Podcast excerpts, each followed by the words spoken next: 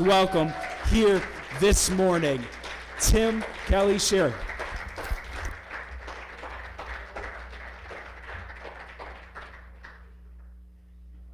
Good morning.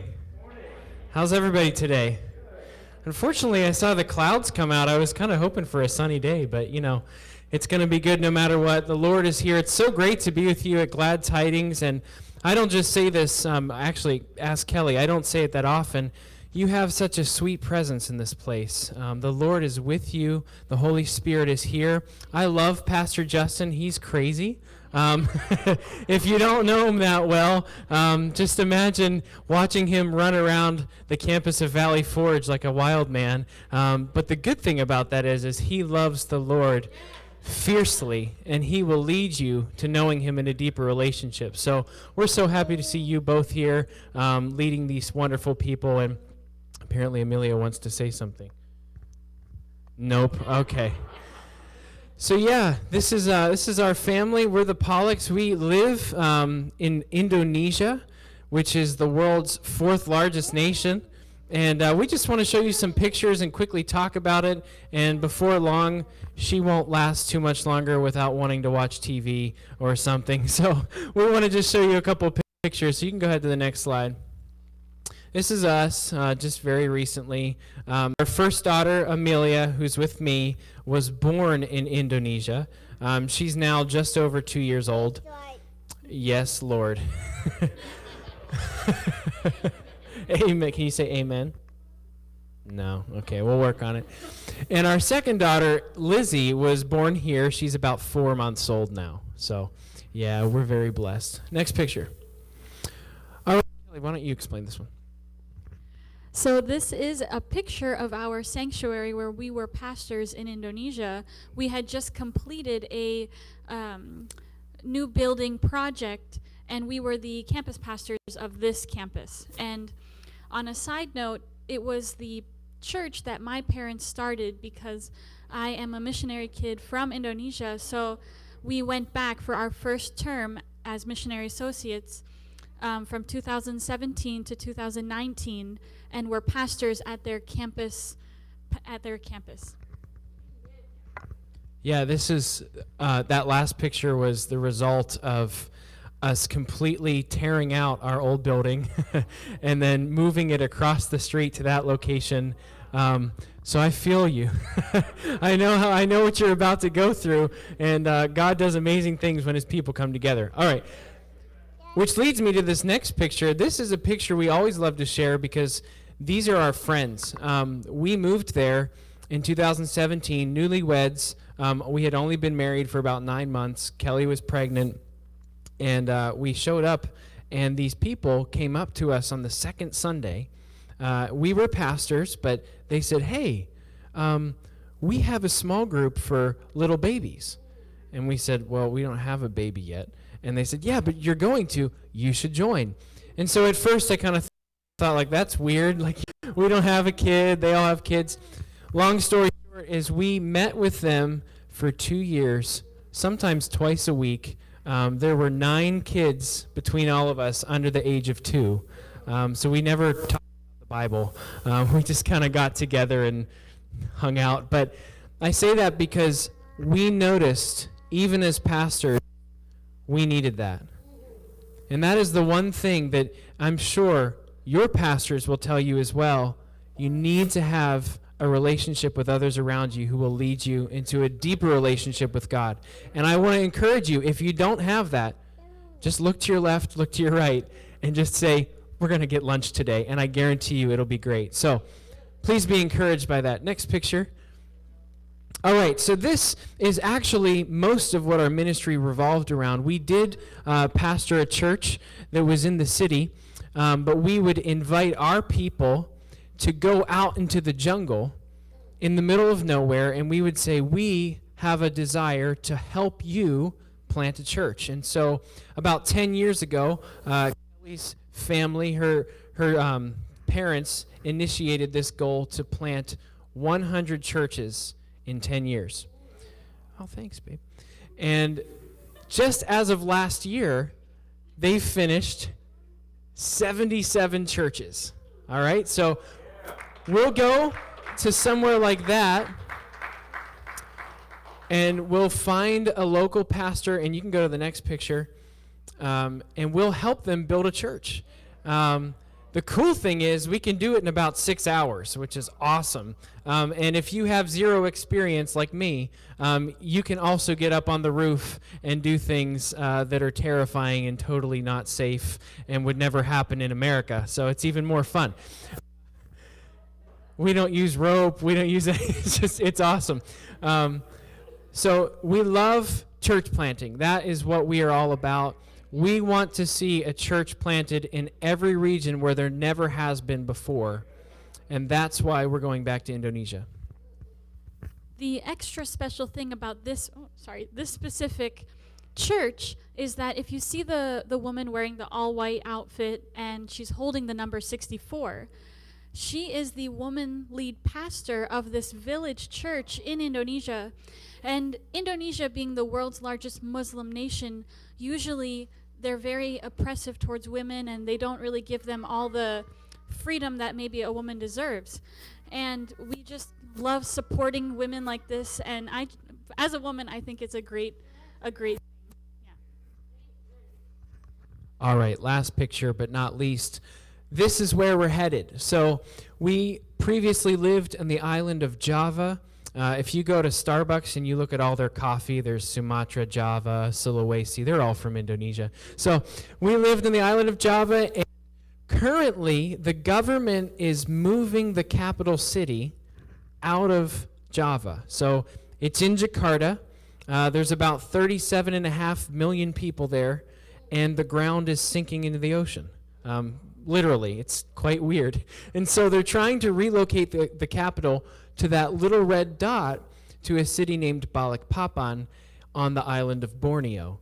And so currently, there are no well established, life giving churches there uh, willing to multiply. So we have actually been in contact with the Indonesian Assemblies of God, and we said we would love to go uh, and work with you to plant that church. And so our plan is to return Lord willing, as soon as possible, uh, to go to the island of Borneo to continue planting churches. So we're so thankful, as I mentioned before, to just be here today. Thank you for praying with us, and we are excited about joining you together in this mission.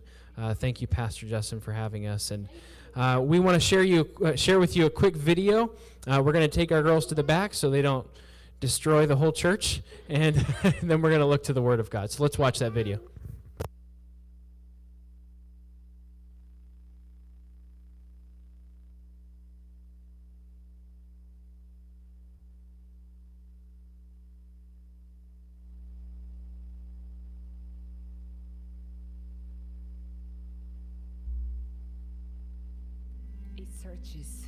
Searches for those that will listen. Drifting, distant, desperate. It whispers in the ears of those that believe. It shouts in the streets, straining to be heard through the overwhelming noise.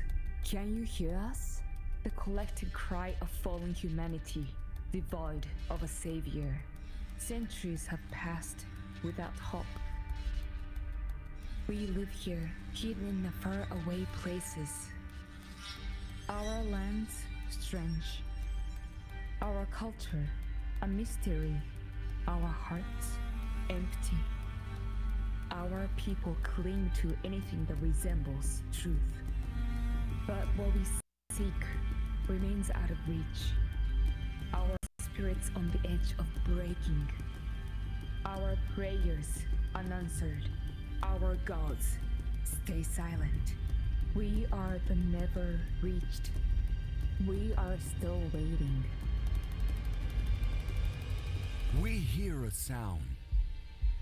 It echoes in our ears. It wakes us in our sleep. A voice in the wilderness. A message 2,000 years old. A final command. Go. A simple but profound directive from a saving God. With our victory assured, we journeyed to the ends of the earth. We climbed mountains, trekked through jungles, landed on forgotten islands, searching, Many have received, but far too many still remain. Too many haven't heard. Too many don't know. This unfinished task is our urgent kingdom mission. Chosen, seen, heard, called. Can you hear them? Nations, cities, tribes, people. They are the never reached. They've waited long enough. There is a sound. Can you hear it?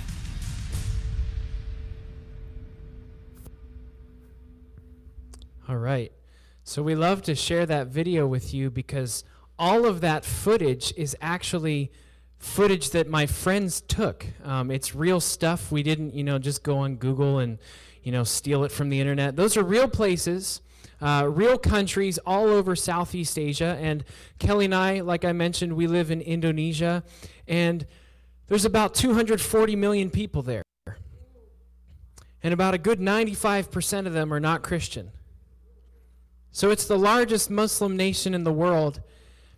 And I didn't really believe in that term never reached before. I mean, uh, some of you may have heard that Coca Cola has successfully reached almost every nation in the world. If you go anywhere and you ask somebody what's Coca Cola, they'll know.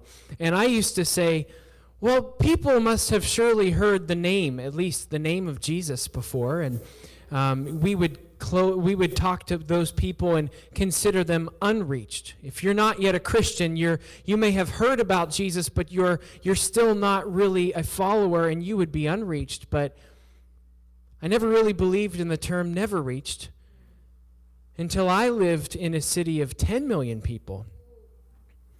And I lived in the city of Surabaya with my wife Kelly. And I had somebody come up to me and say, Yeah, I have no idea what you're talking about. I, I don't even know who Jesus is. And I thought to myself, here I am in a developing city with 10 million people, and how could it be that I'm the only person that's ever said the name of Jesus to them? And there are these people in this entire region who've never heard the gospel, and I grew up in a smaller town in Pennsylvania. So I admit I'm not from New Jersey as much as I'd love to be. Um, I'm not from Jersey. My wife's family's from Wayne. So, you know, I got something, I guess. So, but I grew up in southwestern Pennsylvania. I'm a Pittsburgh Steeler fan. I'm a Pittsburgh Penguin fan. I'm still a Pittsburgh Pirate fan, although it doesn't matter. Um, but, you know, I'm from Pittsburgh, and I didn't really understand missions. I didn't really think that I would ever be involved in missions. I never thought that, you know, little guy from a little town that I, I, had missionaries come into my church. I would listen to their sermons. I would watch the videos. And at one point, when I got a little older, I even started giving my money to them. And I said, Yeah, I like missions. Yeah, but that, it's just not me. I just, I could never do that. Just how could I possibly be involved? My dad's an engineer, you know. My mom stays at home. My brother does whatever he does. I just it's not me. And I looked at my life and I said, "Lord, I think missions is just always going to be at a distance from me. There's going to be a gap between me and this concept of going." And this morning, if you have your Bible or your phone or whatever you have with you, we're going to look at the book of Matthew, chapter 25. And, and I don't want to take too much of your time this morning, so we're going to read through a portion of Matthew, starting in verse 14 through 18. And this is interesting because this is the final parable that Jesus shares with his disciples before he's led to be crucified. And so in my mind, this is like your last pep talk. This is the last thing I want you to remember before he goes up into heaven, before he appears to them again, before he goes up to heaven. This is the last thing he says before he's crucified. Let's look at it together in verse 14. Jesus says, For it will be like a man going on a journey who called his servants and entrusted to them his property. To one he gave five talents, to another two, to another one to each according to his ability. Then he went away. Now he who had received the five talents went at once and traded with them, and he made five talents more. So also he who had the two talents made two talents more. But he who had received the one talent went and dug in the ground and hid his master's money. I want to pray quickly before we continue with the word of God. Thank you, Father, for your word. Thank you, Lord, that you are always faithful. Thank you, Lord, that your word never fails. And I ask you, Holy Spirit, help us to understand. May it transform our hearts this morning. In Jesus' name, amen. Now, I've read this before many times, and I'm sure a lot of you have read this before as well. And I would always read through it, and I just knew that the servants were given something and you know when i think five talents i think okay maybe it's like a hundred dollars. So there's five hundred dollars there's two hundred dollars there's a hundred dollars. Now to me twenty-five dollars is a lot of money. That's great. And so i looked at it and thought okay decent amount of something. And then you look at that word talent and it actually means a year's worth no i'm sorry 20 years worth of wages one talent was equivalent to 20 years worth of wages. So I don't know how much you make, it doesn't really matter. You multiply that number by 20, that's a lot of money. So one man received 20, one man received 40, and another man received 100 years worth of salary. So, this is a once in a lifetime opportunity. The master comes to the servant and says, Here is a once in a lifetime opportunity. Invest it. And he goes away. He entrusts what he has to his servants. Now, I don't think it's coincidence that the Apostle Paul in 1 Corinthians and Ephesians also uses the same exact word to describe spiritual gifts. You know, we always love to say, What's my spiritual gift? What was I made for? God, what will you give me to be invested in your kingdom? I want to know. And that's good. And when we look at it, God makes one thing very clear. Whatever it is, whatever you've been given, whether it's a little bit or a lot, whether it's this talent or this ability or this thing that you can invest in His kingdom, one thing is the same across the board it's not yours. And you can't earn it and you can't develop it yourself and you can't do a, enough good stuff to get something from God. He comes to us and says, I'm giving you what is mine. I'm entrusting it. I am trusting you to invest it in my kingdom. Will you do that or not? And so we stand here and we're listening to this story of the, the parable of the servants. And we see that these gifts are from God, they're not from us but they're enabled by His Holy Spirit. Now, when Kelly and I went to Indonesia, I, I kind of started on a church staff. Uh, it was a larger church. There were about 1,200 people. Um, there were two different locations, and I was the coffee guy. You know, I'm like the guy that's like, "Hey, uh, we have a staff meeting. Go buy some coffee." and I was like, "Yeah, yeah, okay, cool. Wait, where?" and so, and then they'd say like, "Yeah, you know, my car." One time, my one of the other staff members' car had a problem, and they're like, "Can you go uh, fix my car?" I'm like, well, I can't fix it, but I'll drive somewhere. And if you know anything about foreign traffic, um, take everything inside of New York and just multiply it by like 5,000. And so you would drive nine miles, uh, which is what we would often have to drive, um, you know, to and from our house, and it would take about an hour and 45 minutes one way. Um, and it's on the opposite side of the road, and it's stick shift, and it's just like, you know, a nightmare for me. And so that was my role. I was just like the guinea pig. And then one day, about a year into us uh, serving there, and, and I learned a lot, and I started developing, you know, coffee skills and stuff like that. My pastor called me into his office. And I, you know, I thought, this is it. Like, get the suitcases ready. We're going back to America. I've, I've failed as a missionary. Something bad happened. So I walked into his office and he said, uh, Hey, close the door behind you. And I'm like, Oh man, this is it. And I sat down and he looks at me and says, So we've had a very, very unfortunate and sudden change in our staff. and uh, our campus pastor is going to be moving somewhere else, but we need somebody to preach every Sunday, uh, do all the funerals, do all the weddings, counsel people, and uh, it's there's about 500 people at that campus. Would you do it? And I really felt like I didn't say this, but I felt like looking at him saying like you've got to be kidding. This is your only hope. like I felt like Luke Skywalker. It's like this is it, you know? It's like and I looked at him and I just, you know, all that I could get out of my mouth was, "Well, I'll pray about it." And he looked back and said, I'm giving you a week. and the Lord led Kelly and I from basically doing what I thought was nothing. And he, he put this huge thing in front of me and said, Here, this is what I have for you to do. Now, that's really when I started thinking about this parable. Lord, I've, I've done nothing. Like, yeah, Kelly and I used to part time children's pastor, but I got I got paid uh, like a stipend to have fun. Like I, I used to blow things up in the microwave and the kids would think it's awesome.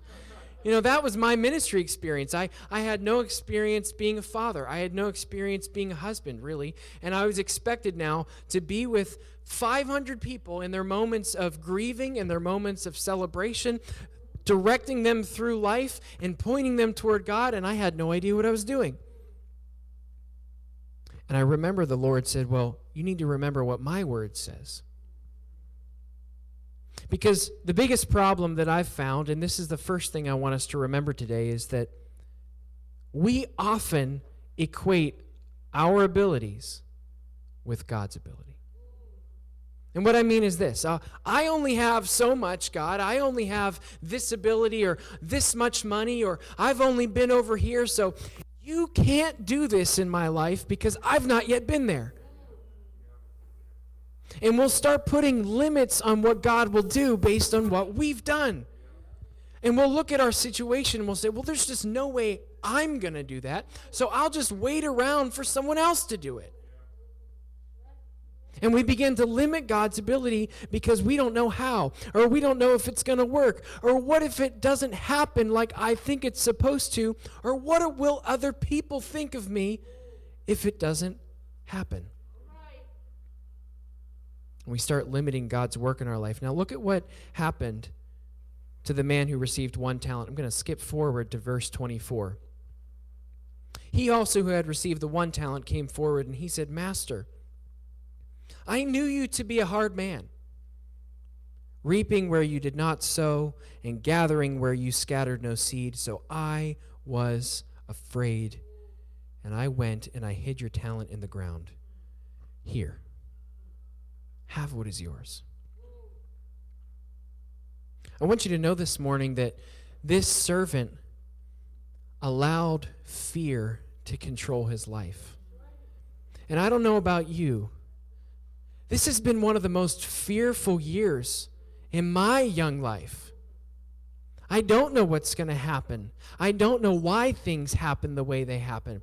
I don't understand all of the things that are going on around me. And in the midst of that, raising little kids and trying to figure out the world. And each of us has a different story of how we're dealing with what's going on right now. And we look at what God's given us and we said, Lord, you must be upset. Or you must not be here. Or where are you, God?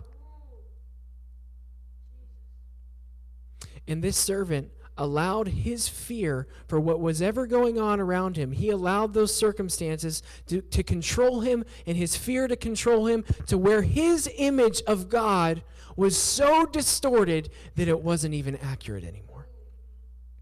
God is not a harsh God.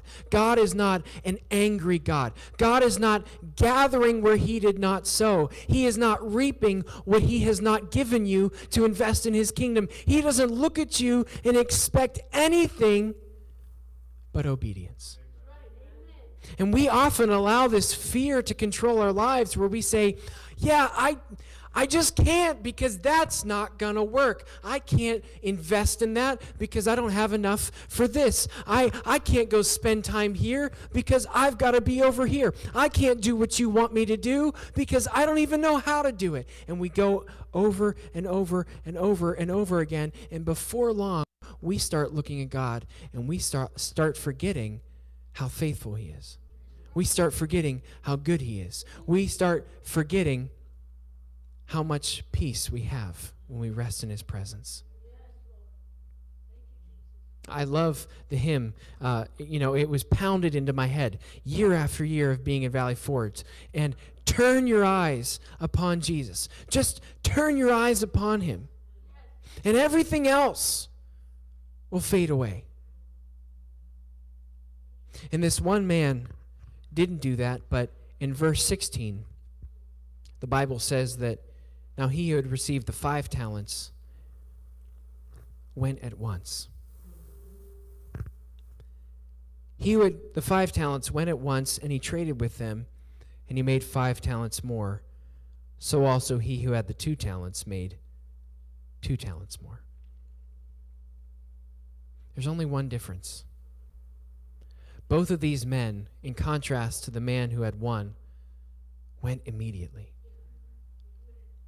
They didn't think to consider like well i'm going to look at all my options first or i'm going to do this first and then then maybe i'll go back to what god told me or maybe i need to go over here and figure this out. No they looked at what god gave them and they said it doesn't even matter what i have god. It doesn't matter what you've given me.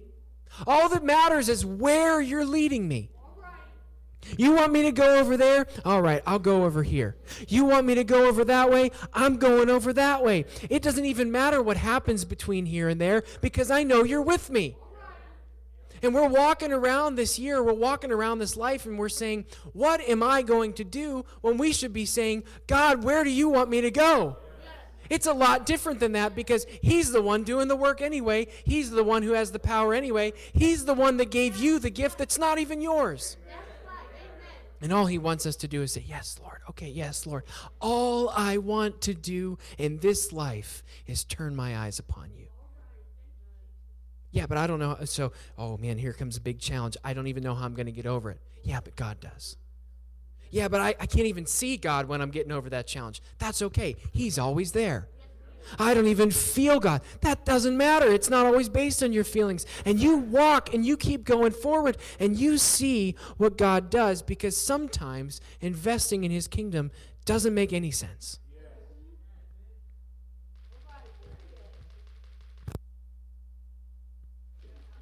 Hallelujah.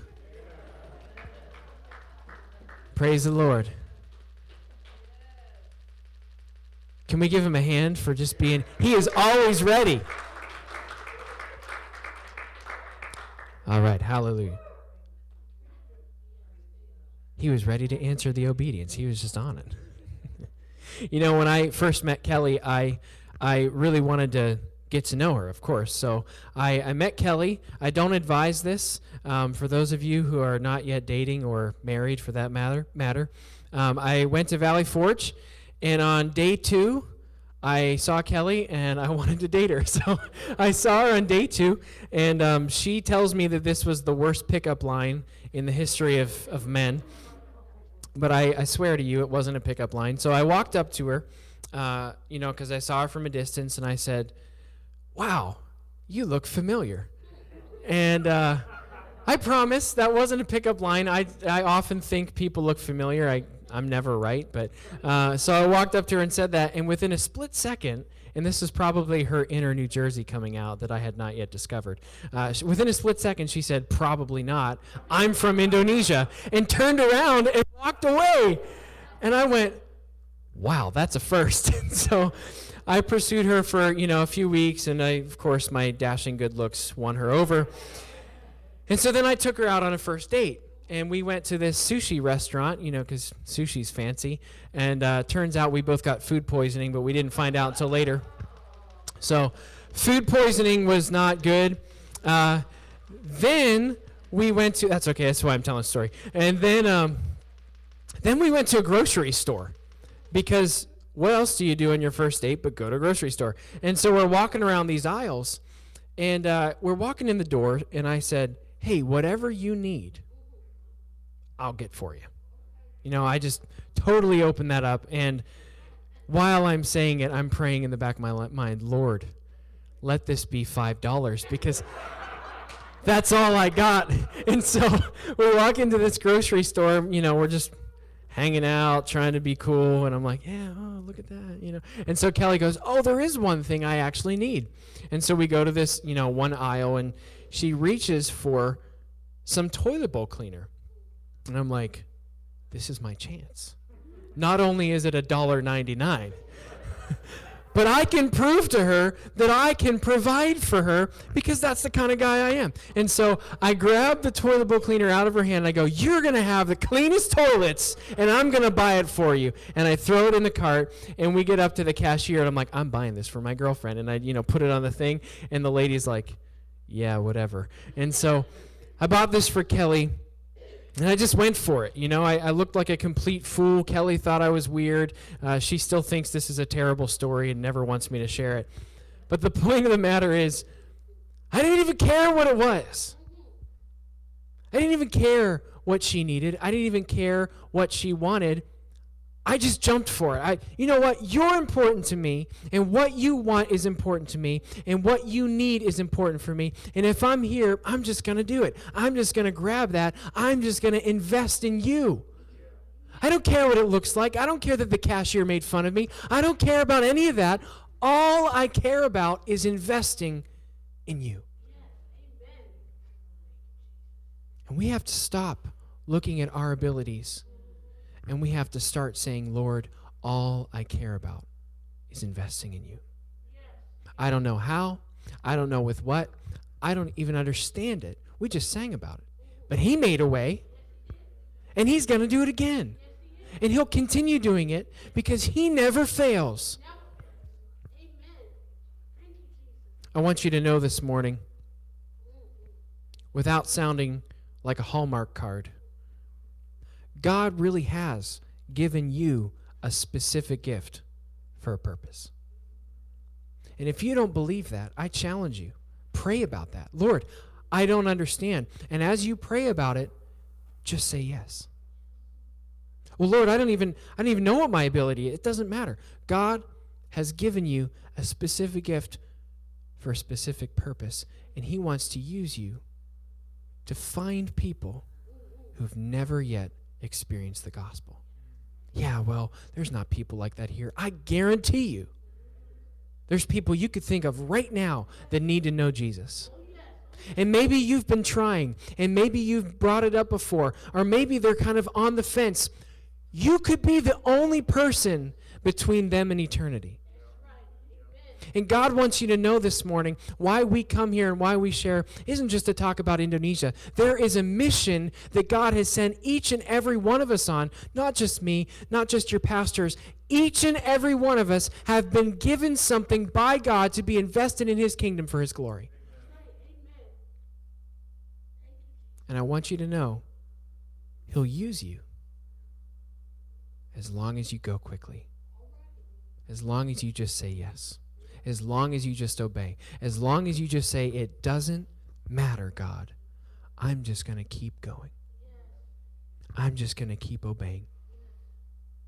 I don't know if you've ever watched the movie Frozen. My life is frozen. Actually, we've recently moved on to Moana, so it's kind of nice. It's like in the summer months we were cold, and now in the upcoming winter months we're warm again, so it kind of works out.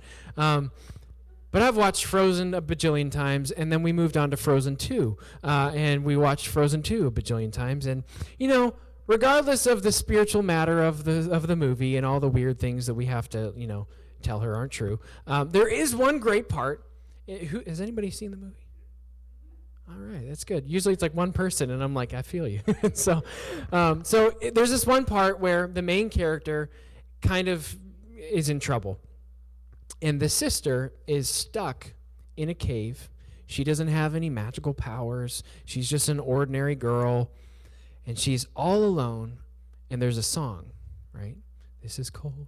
This is dark. This is wet. You know, it's like, and she's the life I knew. I could sing the whole thing for you. So, like, she's sitting in this cave and do anymore. Everything I once knew before, anything that ever was able to help me is gone. I'm alone. I'm stuck.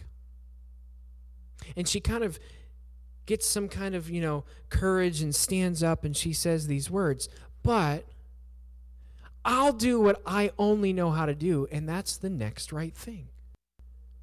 And I'll, I'll step up again going and and I'll I'll make it I'll make it you know through by just doing the next thing and she keeps stepping and I want you to know that our life isn't a isn't a series of stepping forward based on our own power it's by saying all right Lord I'll do the next right thing as you lead me so where do you want me to go all right I'll go there Okay, Lord, I'll go there. I don't know where I'm going. Where am I going? I don't know. And I'll go here and I'll do this.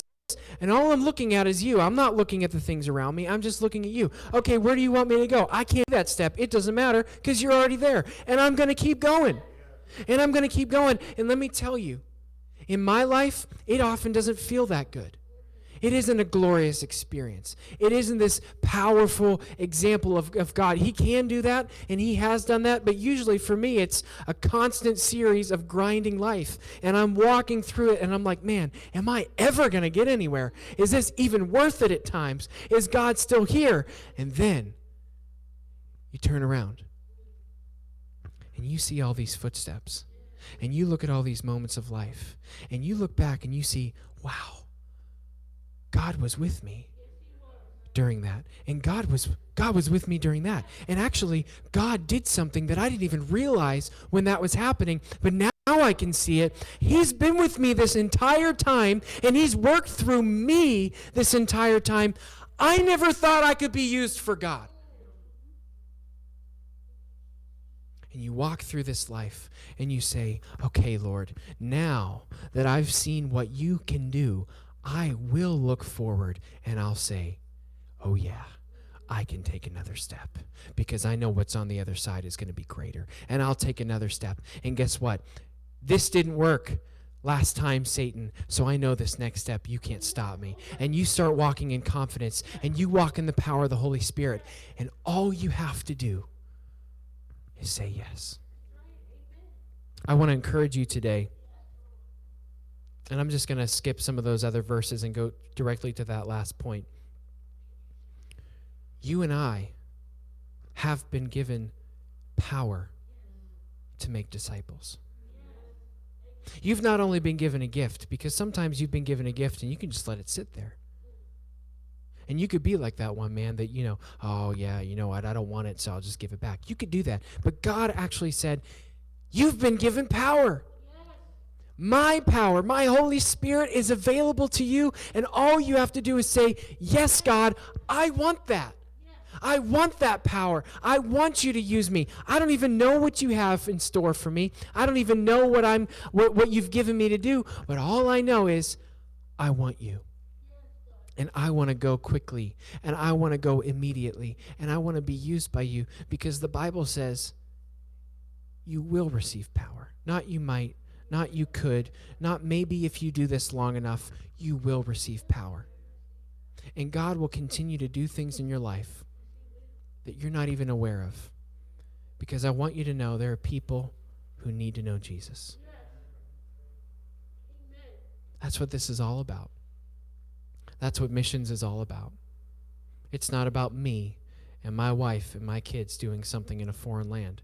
It's about God's people, the church, saying, we believe in an all powerful, saving God who is here to use his people for the advancement of his kingdom, to bind things on earth as they are in heaven, and to release things on earth as they are in heaven, and to say, God's will will be accomplished, and I am going to do that. And that's what we want that's what we want to see. That's what we want to do as we partner together with you and pray and we say it's not just a one or two or three man show. This is the body of Christ. I want to just conclude by sharing one last story with you that makes all of this worthwhile for me and my wife. You know, when I told my parents I'm going to Bible college, the first question they asked me was, How are you going to make money? I said, I don't know. And then, you know, I went to Bible college and everything worked out, and the Lord always provides. And then after that, I said, Well, I think I want to move to the other side of the world. And if you, you know, if you draw a line, we actually fly, usually we fly out of Newark 18 and a half hours directly to Singapore, and then we fly another three or four hours to Indonesia. So it's literally on the other side of the world. Um, and you know, first question my dad asked me was, "Are there hospitals?" and I was like, "Sometimes." and so I remember feeling like, okay, I don't even understand why I'm here. I don't even understand what I'm doing. And it was about 10 days after our first daughter was born. It was Mother's Day, actually, 2018. And uh, we had just, you know, kind of started serving. We weren't really in, in ministry that long in missions. And uh, Kelly's mom actually came to Indonesia as a guest speaker for Mother's Day. It was very cool. So my new newly born daughter, my mother-in-law, uh, we're all kind of in our house getting ready for the day, and and uh, I started getting a bunch of text messages on my phone. And I remember thinking, okay, it's Sunday. Usually I don't get that many texts because it's church, and so I kind of put my phone off to the side, you know, started combing my hair and whatever, and then my phone ding ding ding ding ding ding. So kind of grabbed my phone and looked at it and unlocked it, and I just read the first line. It said, "Are you okay?"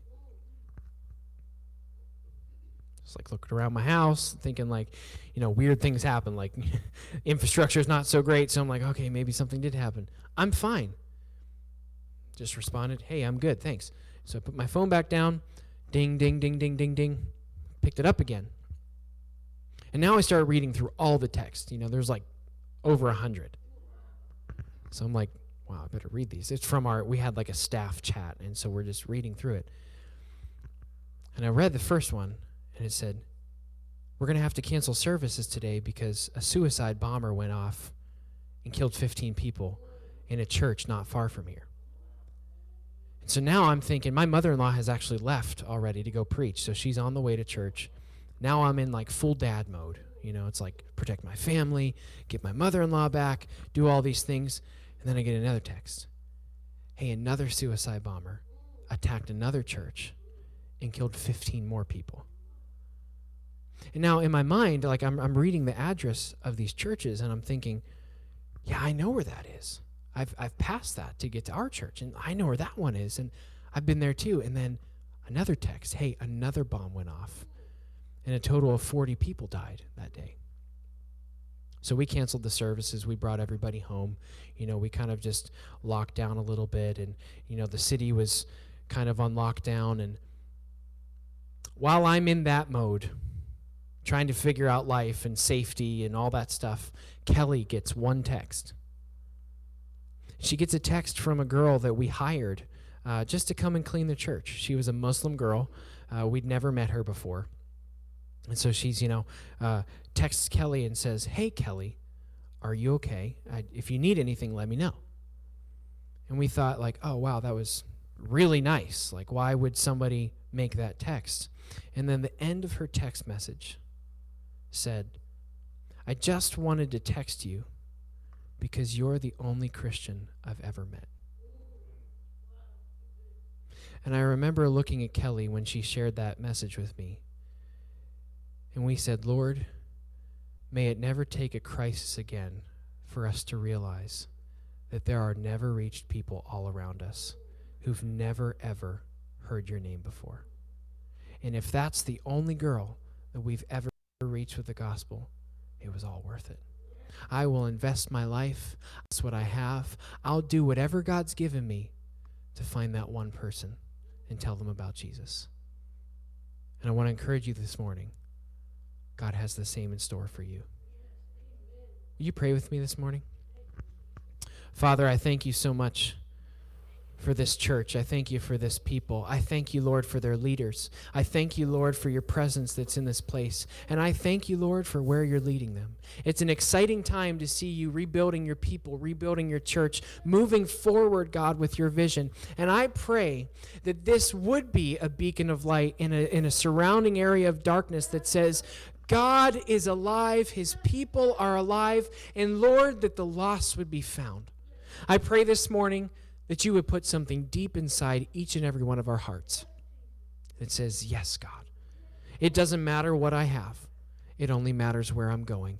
It doesn't matter what you've given me, but Lord, I'm keeping my eyes fixed on you.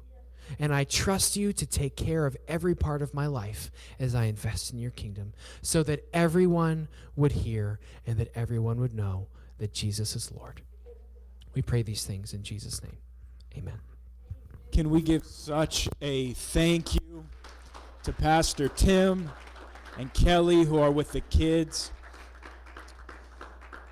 That was a great word that I know we all received so much from that we don't want to allow to go without showing thanks.